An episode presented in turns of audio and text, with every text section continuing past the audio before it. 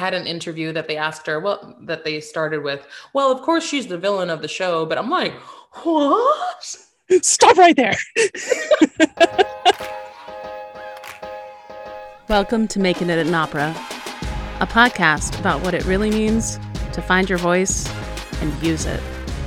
I'm your host, Gwendolyn Kuhlman. We're back with part two of my chat with Raehann Bryce Davis, where we talk about how her singing career started to take off, the full story on her film productions, and what she's learned from facing her fear and showing up to create her work anyway. At least, I think from the very first time I met you, which was briefly outside of Deutsche Oper Berlin with our mutual friend Calvin Lee, I think.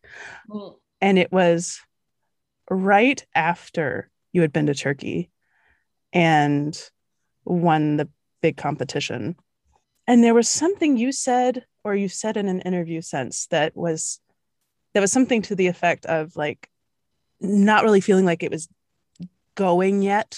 And then there was this acknowledgement from that competition, and then it kind of started, it started to flow. Mm-hmm. Am I characterizing that at all correctly? Yeah, no, completely. I mean, I um I did some some some smaller young artist programs here in the states, but I didn't I wasn't necessarily having the career that I wanted to have. Um, and I, was I was always very, very uh, ambitious.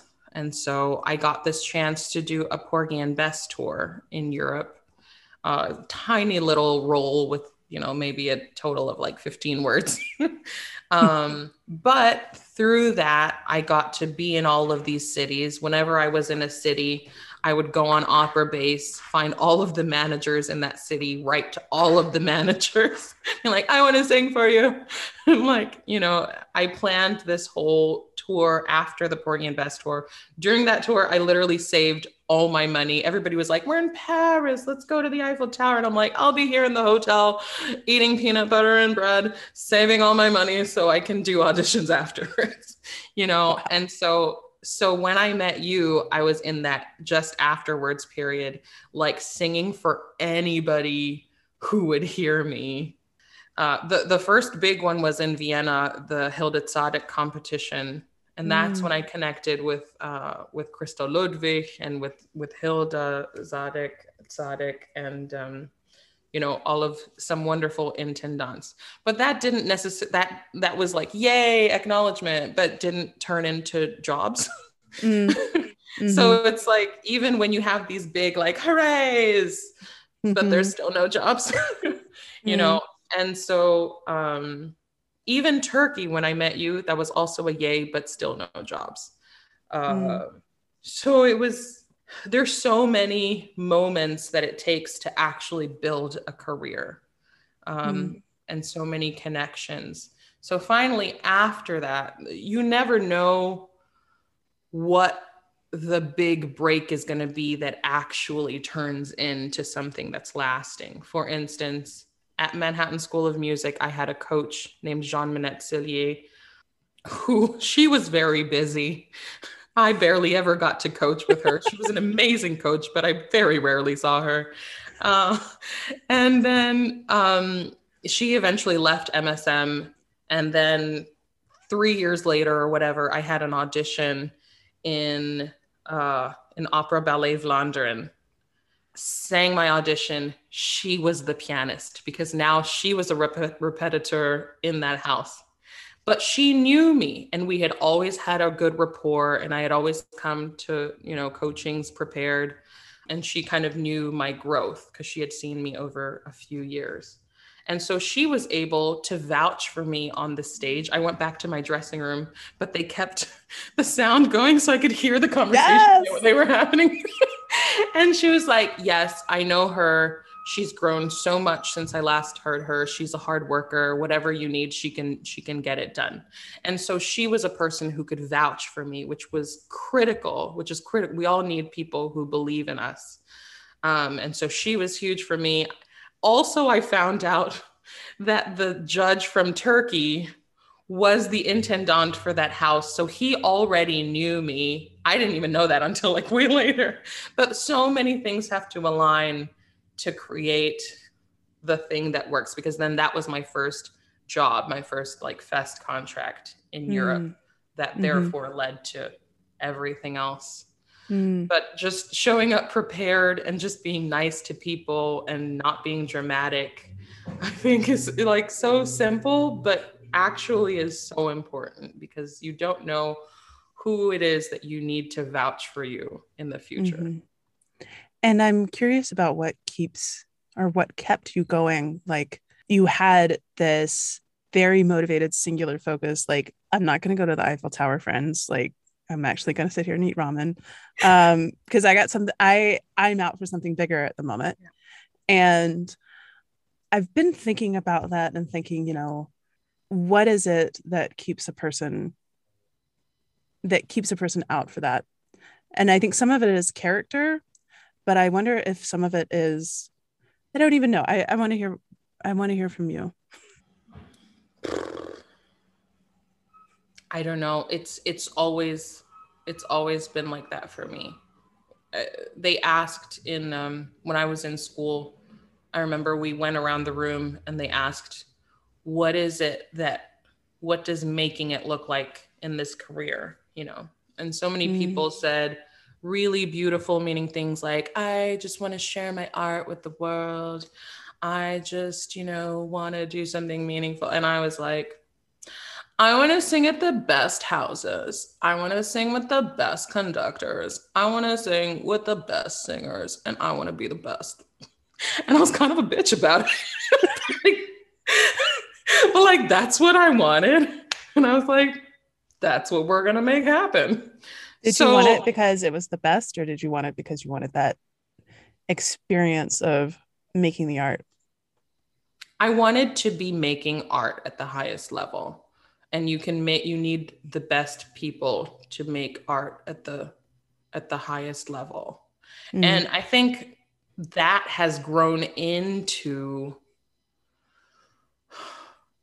because on, on, in, on, when you're on the road and you're by yourself and you go through some horrible horrible experiences it's the art that drags you through it mm. you know um, I remember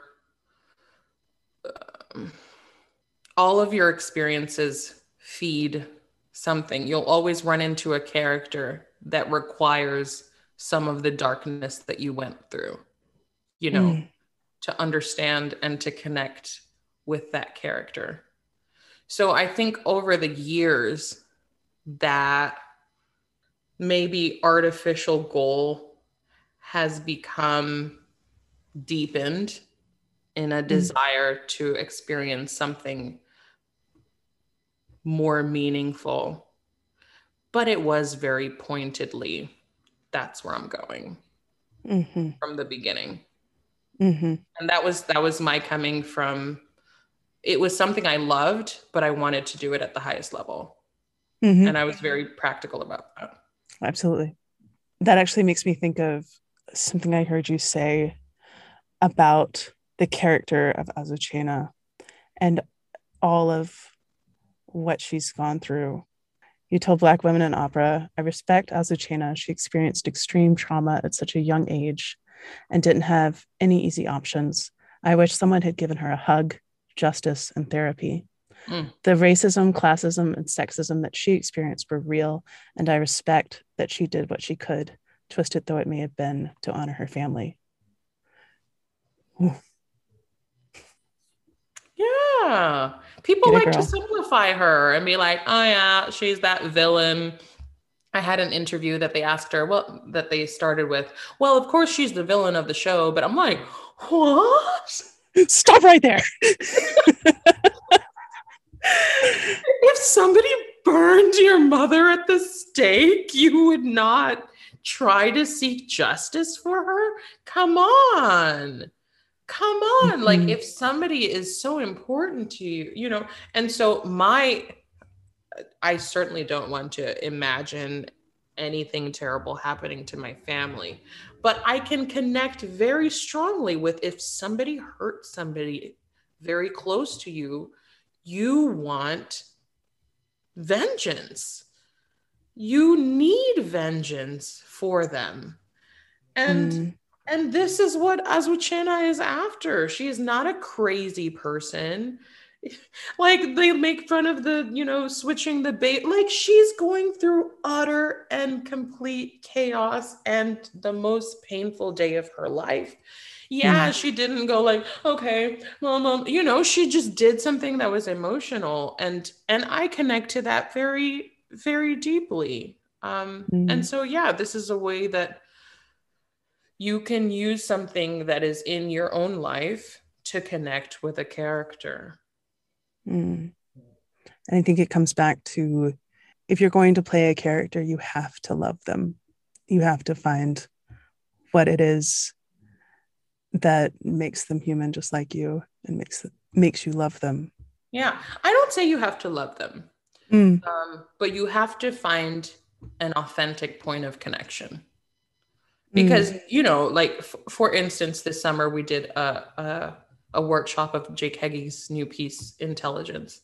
Um, and one of the guys was playing this horrible, pompous racist uh, who would speak very violent language towards, you know, towards the black, towards the enslaved people.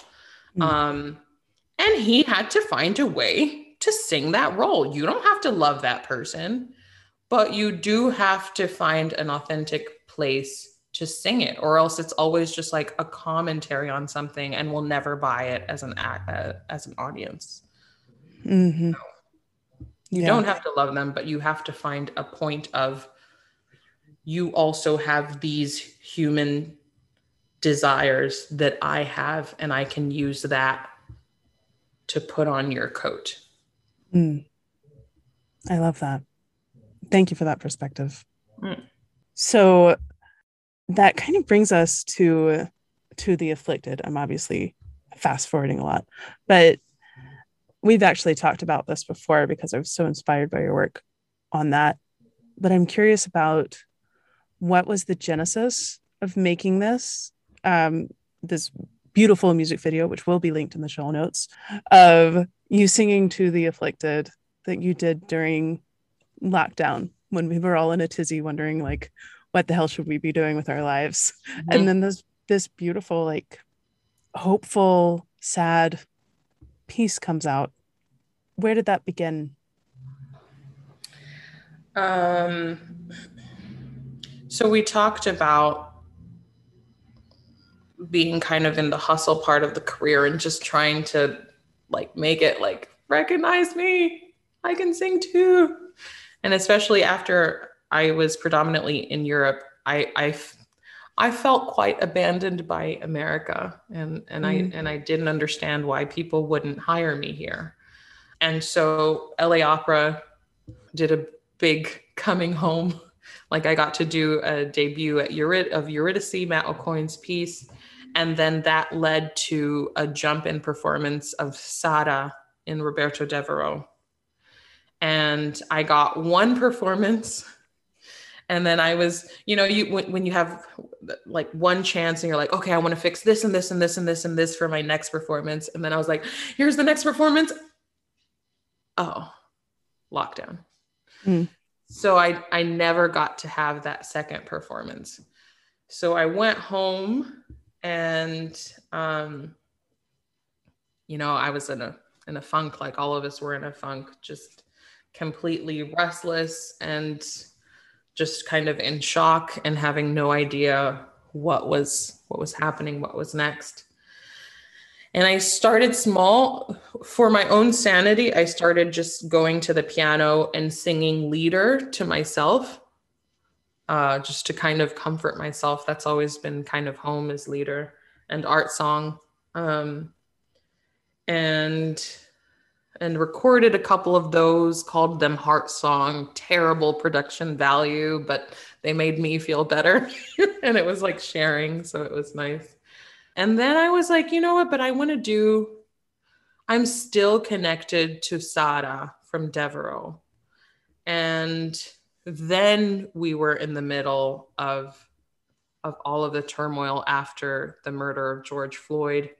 And then um, then all of the Black Opera Alliance conversations were happening.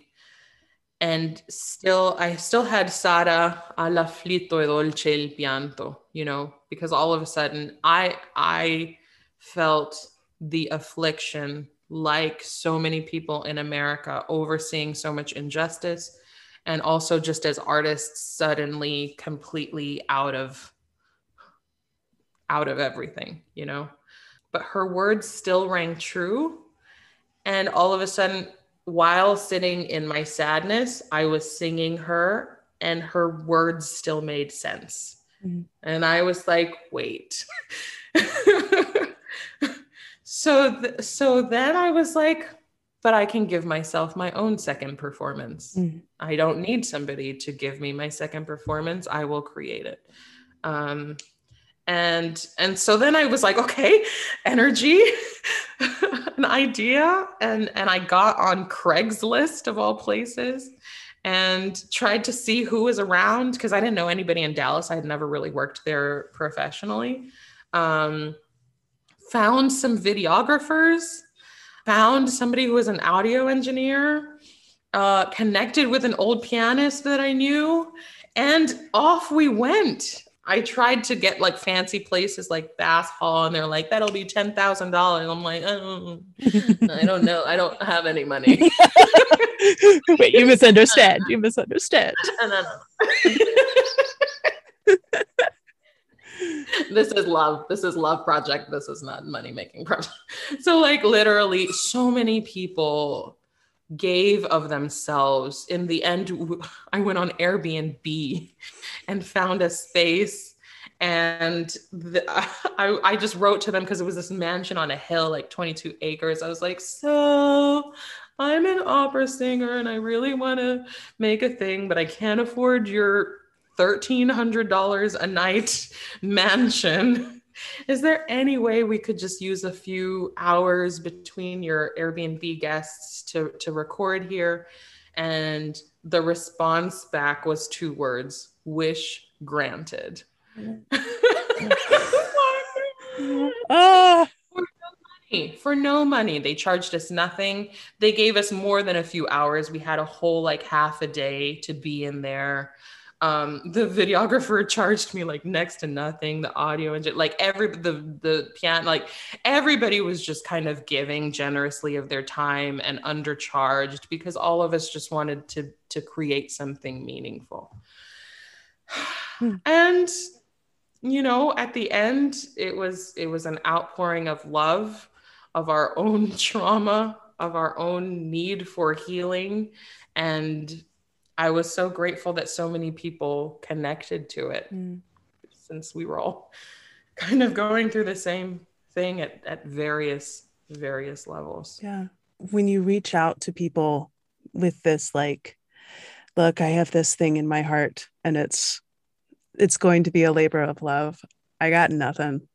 Uh, it's an interesting conversation that I'm having with uh, a lot of artists right now about how there is this difference between the institutions, the funded institutions, and us as creators and artists who who have something in our bellies that needs to get out. And maybe we don't have we don't have what we need to tell a granting agency hey look we are actually capable of this. Mm-hmm. so we have to go on that kind of ask.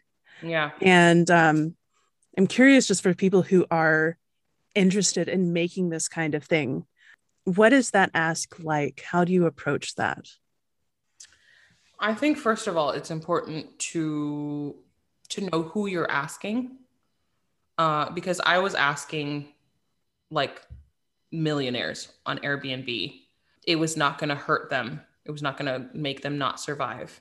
Uh, the the video engineer is a very successful commercial guy but doing something artistic was something he'd never gotten to do. So it was something interesting for him to do. also not hurting his survival. The pianist still had a job throughout the pandemic. She was still teaching piano lessons. So, also important to recognize who you're asking. So it's not necessarily selfish when people say no. We as artists need to survive. Mm-hmm. you know, so I think the first thing is finding something that is valuable to that person. Because it's not all you know it wasn't to the millionaires who but that was just them doing something nice. But normally when i'll ask something i i start with compliments. Then i say you know what this will do for you. And then i'll say and also this is very meaningful to me and that's what my asks usually look like. Mm-hmm. and because you, people are, people are kind of selfish often.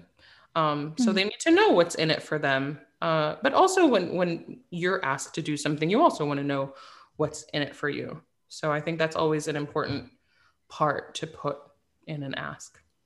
Sure. And i um what i see in in both of your movies which i'm excited to get into the next one is there is a much larger why. And is that a thing? Is that a thing that you approach people with as like, this is this is the big why? Do you connect with that? She's nodding her head, everyone. no, for sure, for sure. And I and I think during the pandemic, everything is is different.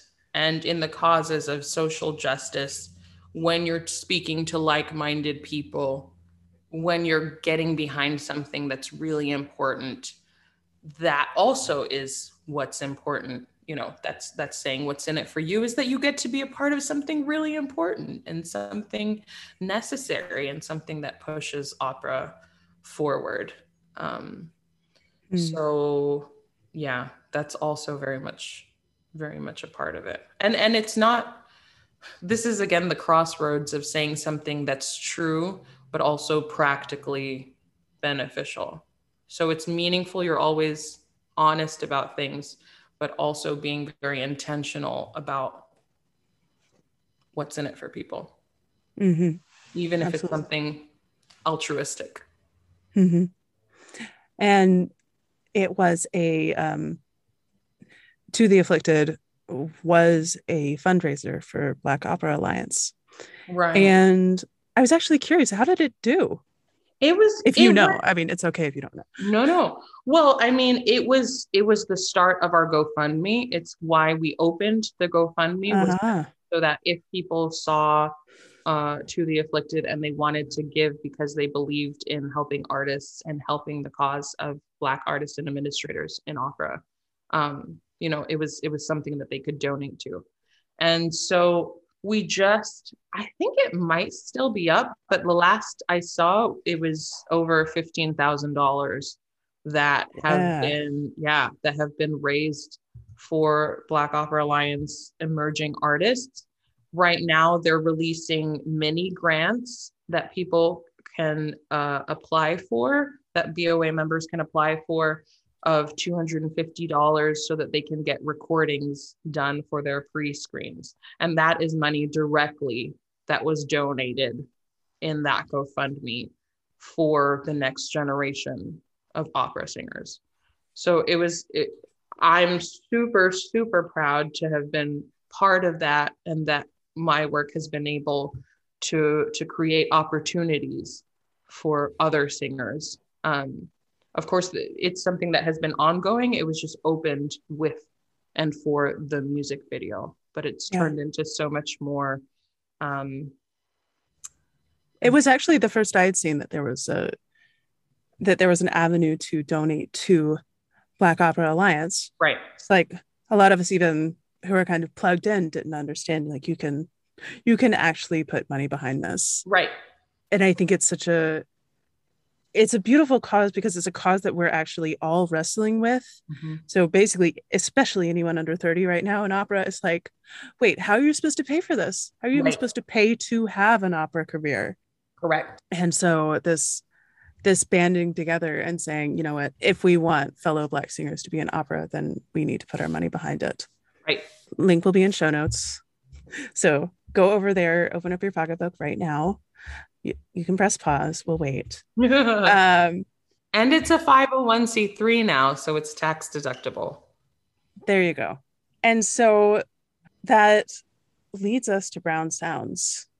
I watched Brown Sounds, and it was one of those moments where you're being so inspired by another artist that you actually you barely even see it like almost like your vision is blurry you're just like oh my god this is yes yes this is it this is it this is what it should be i realized yesterday watching it for maybe the fifth time i was like ah oh I was I was finally getting to the point where I was just being able to see all of the different elements mm-hmm. and like actually really watch your performance because it's this like this flood of beauty mm. really and it's I don't know that go watch it links in the show notes um, and Washington Post said if classical music keeps one thing during the pandemic let it be the opera short mm freaking love that. Yes, let us keep the opera short, everyone.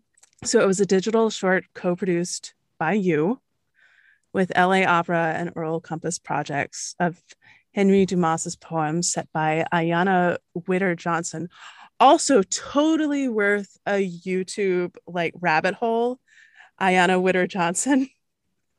Holy crap, she is cool. She's so cool. She's she's literally one of the coolest people I know. And I've just I've fangirled over because we went to Manhattan School of Music.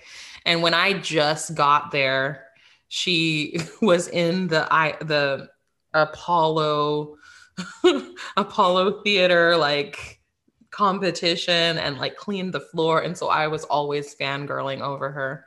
Um, and so we talk about brown sounds. Brown sounds I first had an encounter with as a poem. It was a Black History Month program at International House. And uh, the dramaturg who was there, uh, Lunga Radebe, um, he, he gave me the assignment to speak the poem Brown Sounds for that Black, Op- Black History Month program. And so we would meet at nights and work on it dramatically. And just living in those words in those colors was was something i had never really gotten to experience before. He's also a director and an actor. And so just tasting all of the colors of that poetry were something that were so beautiful. So then when the time came to perform my recital I was like, I'm not done with brown sounds yet. you know, and so I asked Ayanna, who was my, you know, who I totally fangirled over, who was a composition major, if she would set the music of brown sounds. And so I got to sing it for my grad recital, and I had my aunt um, dance, who is a former member of the Urban Bushwomen. So it was this amazing uh, unification of the music and the dance mm. from the beginning. Mm-hmm. And so after To the Afflicted, which was kind of so raw and dealt so much with this this violence against black people i started to to to want to get away from this ugliness that was always in front of us every day you turn on the news and and it's it's somebody else is getting shot mm. and and if you hear anything about Black history, it's about slavery. Here's a new slave movie. Look, there's a Black movie. Oh, it's a slave movie, you know? And I was like, you know what? But there's so much more to us. It's not just that we're not always just murdered and enslaved. We also have this rich history. We existed before history. We have this ancestry that that just you know has gone on and on and on and there's so much beauty. And so i wanted to reclaim that and just celebrate the beauty and the royalty that is blackness. Mm-hmm. and so that is where brown sounds came from from that desire to just show blackness in its in its true unadulterated unapologetic form and so i was able to find this fabulous all black team of creators alan virgo who's a fashion designer you know we talked about henry dumas the poet um, jeremy adonis was a fabulous black mm. filmmaker mm. in in brussels uh, jeremy uh, ex- excuse me, uh, Lateef Williams, who is a dancer at the Royal Ballet in Antwerp as well, Opera Ballet Vlaanderen. So just these, all these amazing creatives coming together to lend their heart to showcasing Black excellence and Black beauty. Mm.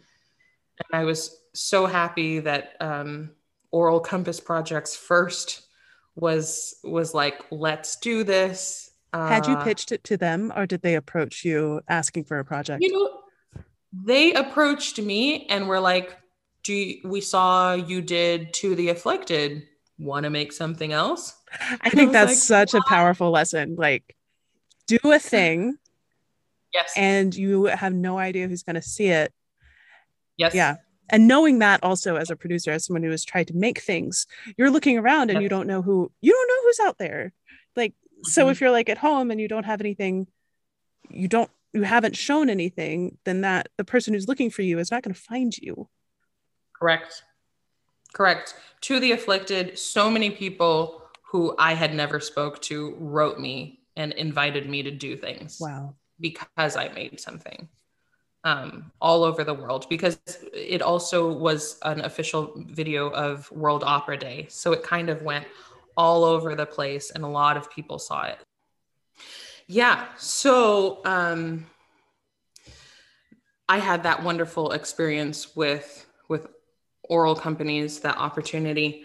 And so from there, now when we had had this idea to create brown sounds, Aural Compass is projects is is young and hungry and and mm-hmm. really want to create good but they're still young and you know the the budget that they were working with did not like all of my biggest hopes and dreams that I wanted to accomplish with this project could not be done with that budget.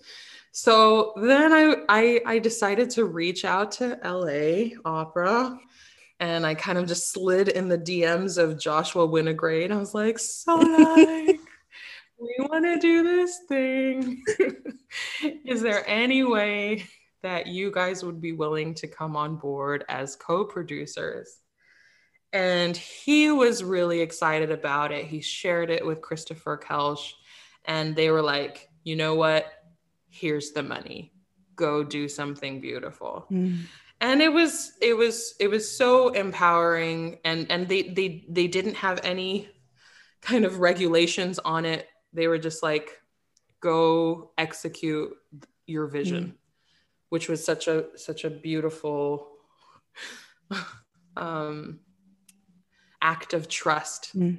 that I so appreciated. But they had seen already what had been done with To the Afflicted with like very little budget. So Brown Sounds was now being able to just focus on the creation and create the big, expansive landscapes that we really wanted wanted to create. And so we were able to rent the the greenhouse in Brussels and that's that beautiful green forest that you see in the beginning. Um, and where was the other space? The other space is at the Royal Conservatory of Antwerp. Okay. Um, and did you just you heard me talk? Did it? Did all this yeah. happen in Brussels just because you happened to be there at the time, or was it I know the people in Brussels. I'm going to get myself there and make this there. No. So originally we were going to film it in Texas. Huh. And we were literally a few days away from filming. The same the same uh, filmmaker that made To the Afflicted was going to make Brown Sounds. But we were in the middle of the borders shutting down in Europe and they had just changed the protocol for quarantine. And so the casting director in Antwerp called me because I was going to do an Ariadne auf Naxos in Antwerp, just virtually. And he called me and he was like, So I know you were planning on leaving in a week, but you now have to be in quarantine for 10 days before you start rehearsals. So can you come tomorrow? Oh my God. so that kind of threw away all of our filming plans because I didn't want to wait another, you know, however many months before creating it. Um, so therefore, I had to find a whole new team in Brussels, and that's the team that created Brown Sounds. Wow, that is some resilience. There's like I'm I'm in the process of learning how to make my own stuff now, and like hearing your stories, there's so many moments where I'm like, I would have just fallen apart. I would have just fallen the fuck apart. I just been like, I'm sorry, LA Opera. now it's this beautifully moving short film music video that has gone around the world and collected a whole bunch of recognition. What is that like? Because I know you like as a singer, you're always you're always making it right there in front of everybody and then kind of waiting to see what people thought of it. That's kind of how competitions work, right? Correct. And now you know, you know what they're going to see. And it's just going out there. You don't even have to be there. And then you're just getting these notifications. What is that? How is that? What is that for a, I don't know, a mind fuck, if you will? I don't know that it's any less scary. Really? wow. I don't know. like, especially before To the Afflicted, because that was the first one. The night before, I couldn't sleep. I just felt so anxious. I was like, are people going to think I'm a complete idiot? Like, who am I to just like, I'm a creator now. I'm doing this and this and that. You know, like, is this really stupid that I've done? And you kind of, you know, you you hit the post and you're like, oh, this like moment of 10 seconds, is anyone gonna like it? And then, you know, and then and then it it worked out. They did like it, but and it was it was the exact same with Brown Sounds. I was going through it with LA because LA actually pushed the post button for Brown Sounds, but I was still there like, oh because it's still you're still very naked and you're sharing a part of yourself that you've never shared with people in this mm. way and you don't know if they're going to accept that part of you. This is when i'm not do- being good at differentiating the product but we don't always succeed. I find it so comforting to hear you say that because I think when we're on the outside and we're seeing people make things, we just think, oh, God, she's just fearless, or it's not hard for her, or you know, I, these are the fairy tales I tell myself while making this while making this podcast where for a lot of it i'm calling a lot of things into question about our industry and about how we educate our young artists and like the ways we even think of ourselves as artists. And i cannot tell you the amount of sleep i have lost while while my head is my brain is just literally like who are you to even do this blah, blah, blah, blah, blah, blah. like i think i'm wondering if some of it is like i was actually listening to a speech by brene brown yesterday that she gave specifically to mm. creatives and mm. and she said you know your job as creators as artists it's not just to get there into the arena it's not just to walk up those steps and step out there it's you walk up those steps and step out there and then you have to get naked mm-hmm. yeah mm-hmm. yeah and i think especially yeah. i think especially when it's this it's this thing that's coming from deep inside you it's it's this thing that is definitely your voice this was Raehann the Raehann damn it I'm saying it wrong this was Raehann Bryce Davies brown sounds is has so much of you in it. And i'm i'm noticing making an opera is going to have a, a, shit ton of me in it. And I, actually a lot more of me than i can stand. Uh, and i'm having to come to terms with that. And um and that that is different that has been different for me than being on stage and putting on the coat of somebody else mm. and being able to kind of have that and like lean into that. Is there that sort of is that kind of what you're talking about or what you're feeling when when those the product and the personal kind of are melding? Right. Um i think i've had a lot more experience when the product and the personal are melding in concert because i do a lot of recitals and then that's also a space that it's it's pure and unadulterated you that's coming out. But in general i'm always i'm always very afraid. My whole my whole career i've been very afraid. I have terrible stage fright like i have a long list of coping mechanisms that i have to step on stage every time. Mm. um and that's always been the case. Are you okay sharing some of them? Sure. I mean i have to i start with really high hype vampy music to just like get out of my head. Well first of all the day of a show i refuse to think or speak about the show. Like this is a regular day I have, there's nothing happening tonight. There's nothing important. All I have to do is watch this Netflix show, and that's all I'm doing. Nothing's happening afterwards. So I very consciously like block that out so I don't have time to like get in my head and all the inner voices to torment me.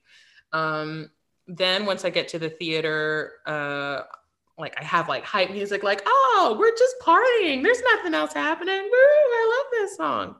Um, and then the music slowly like vibes into this more still inspired earthy place that gets me like connected to my body and feel yes here we are um if it's if it's like a competition uh chasing the sun by Sara Bareilles Ooh. is my my inspiration and i have headphones that I listen to that song on repeat, I everybody knows that they should not speak to me. I mean, if somebody comes and they're like, "Oh my gosh, congrats!" So different spaces for like if you're creating an opera and and you know it's all your colleagues and like toy toy toy, then then you're then I'm I'm involved in the like toy toy toy. Then you're back to your headphones. But like for a competition, I'm very uh I've always been very um intentional about being in charge of the energy around me. And so the headphones are a good sign to be like, leave her alone. Sometimes I'll be a total weirdo and like have my head in a corner. like if there are too many people around, they're like, oh my gosh, there's so many people. Oh my gosh, did you hear the New York Times is there? Oh my gosh, how did she do? Oh my gosh, they're so amazing through the wall. Like I do not need any of that energy. So I literally like stand and stare at the wall and like listen to my Sara Bareilles like the ground at your feet and the inspired and the blah blah blah blah blah you know just kind of being in charge of my energy. So i'll i'll do this, something similar even if it's even if it's during opera of, of course easier with a dressing room um, and leaving space for people who just want to add to the positivity. And and i keep those headphones on literally until i walk on stage and then i just like throw it behind me. I throw the headphones like so I'm I'm completely in charge of the energy around me and as I make my entrance. So I don't have time for the voices. Wow. Um, my sister is a therapist and she, you know, she's always trying to talk to me about changing your thoughts, changing your thoughts. And I'm like, yeah, well, I'm not as good at it as you are. So I just have music change my thoughts. I'm kidding. So. I'm just plugging in. Okay. yeah. I mean, I know some people yeah i really just use, use music very intentionally to create the things that i need in my body the hype music the dance music for energy and then the calming music for like here we go mm. Mm. and that's what you'll be doing when you go off to la scala oh my gosh i'm gonna need so much i'm gonna need a really good playlist because the big ones are hard mm. they're hard and and and it's so much i mean our career is some people don't have it some people don't have the nerves and they're fine but I've always had imposter syndrome. And especially when I was younger, I had so many technical issues and I was always very aware of them. And I was like, I'm going to now compete in this competition to see if I'm the best opera singer in the world. which is ridiculous. But I was like, no, I want to get to there. And the steps to get to there are I have to do this. So I'm going to do this, even though I'm terrified and I don't feel like I belong here, but I'm going to there. So let's go. mm-hmm. So that's where my like being intentional overrode the terror that is doing the things that that you're doing whether it's doing competitions doing auditions performing in an opera, releasing a video, the terror has always been inside and the insecurity, but the the end goal was worth it. Mm. I kind of I think I guess I just want to close with this quote from you. Um because I I have to go pick up my son now, unfortunately. I mean, I love my son, but I could talk to you all day. He's great too. Not much of a conversationalist, although although we are starting to get a few words.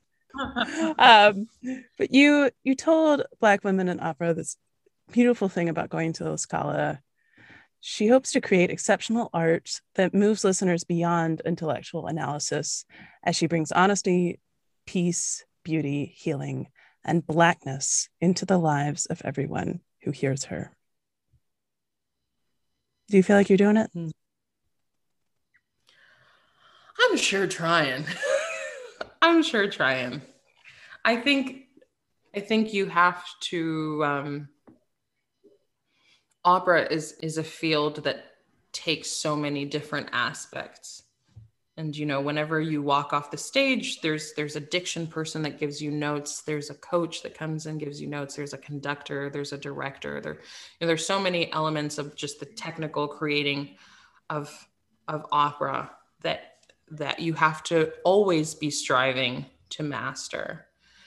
But i think it's so important to do that work because when all of that work is done to the best of your ability then people can stop nitpicking for things that are wrong and just then see, oh, what else is there? Oh, there's a world in there. Mm. There's humanity in there. And then they can just be and they can experience and ideally just be moved, wrestle with their own moral issues that that you know may be touched upon in the in the show that they're seeing or in the art that they're they're experiencing. So it's it's always my struggle to not struggle always my goal to grow in all of the technical aspects so that i can just live in that other world. Mm. you know but that's those are always goals. They're always at the end of every performance. I'm like yeah well this moment was not connected. This moment was not blah blah blah blah blah blah blah blah, blah, blah.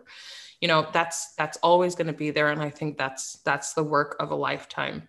But i'll always consider a performance successful if i stood in that moment and i lived that experience fully. Mm-hmm. Because that's what's most most important. And I was happy I heard that when I was very young. Uh, my teacher, Dr. Kim, I was standing up to do a recital after I had had a terrible lesson and I sounded absolutely atrocious to myself and probably to everyone else. And she was like, Yes, yeah, okay, it's not great. But at every level of our artistry, you perform, you share, you give. Mm-hmm and so that's the end goal is giving and sharing and inspiring people and ideally helping them connect with somebody who often looks different than they do you know? And so they experience pure unadulterated blackness because that is always part of who i am. And also part of who i am is someone always striving for excellence and beauty and humanity because that I feel like is the end goal of what we're all striving for mm. in opera, which many would say is the highest of all art forms because we combine all of the human possibilities in one art form. Mm. Thank you, Raehann. Thank you, my dear. Thank you so much for listening to the final episode of this first season of Making It an Opera. You can find all things Raehann Bryce Davies at www.raehann.com. That's R A E H A N N. Follow her on Instagram at Raehann Bryce Davies and Twitter at RaehannBD. Links to her videos will be in the show notes, as well as a link to donate to the Black Opera Alliance to help them continue their important work. We'll be back with more interviews in February. In the meantime, I want to make sure you check out the excellent panel discussions that happened last week. One held by the Black Opera Alliance in collaboration with Opera America, and another whole festival of discussions held by Black women in opera. Each of them were eye opening, moving, and each will bring us all forward in our thinking in whatever ways our lives touch the art of opera. They are linked in the show notes, and you can also find them in the spreadsheet of resources you can access on www.makingitanopera.com. As Raehann says, in the end, this art is about helping each other see our humanity. What a responsibility. I want to thank each one of my guests this season Trey, Julie, Anastasia, Daniel, Lisa, Perry, Charlotte, and Raehann. Thank you for taking the time to talk with me. Thank you for bringing the whole depth and breadth of who you are to our conversations. And thank you for giving me courage. Thanks also to Angie Jordan, Sarah Decker, and the whole team at Podcast Launch Bestie. Without your support, I never would have finally sat down to make this stupid show. Lastly, thank you to my friends who listened to me dream about this for years without shaming me for not getting started. And to my husband, Julian, who listened to me agonize over every tiny decision. And my son, Gustav, whose greatest gift to me has been perspective.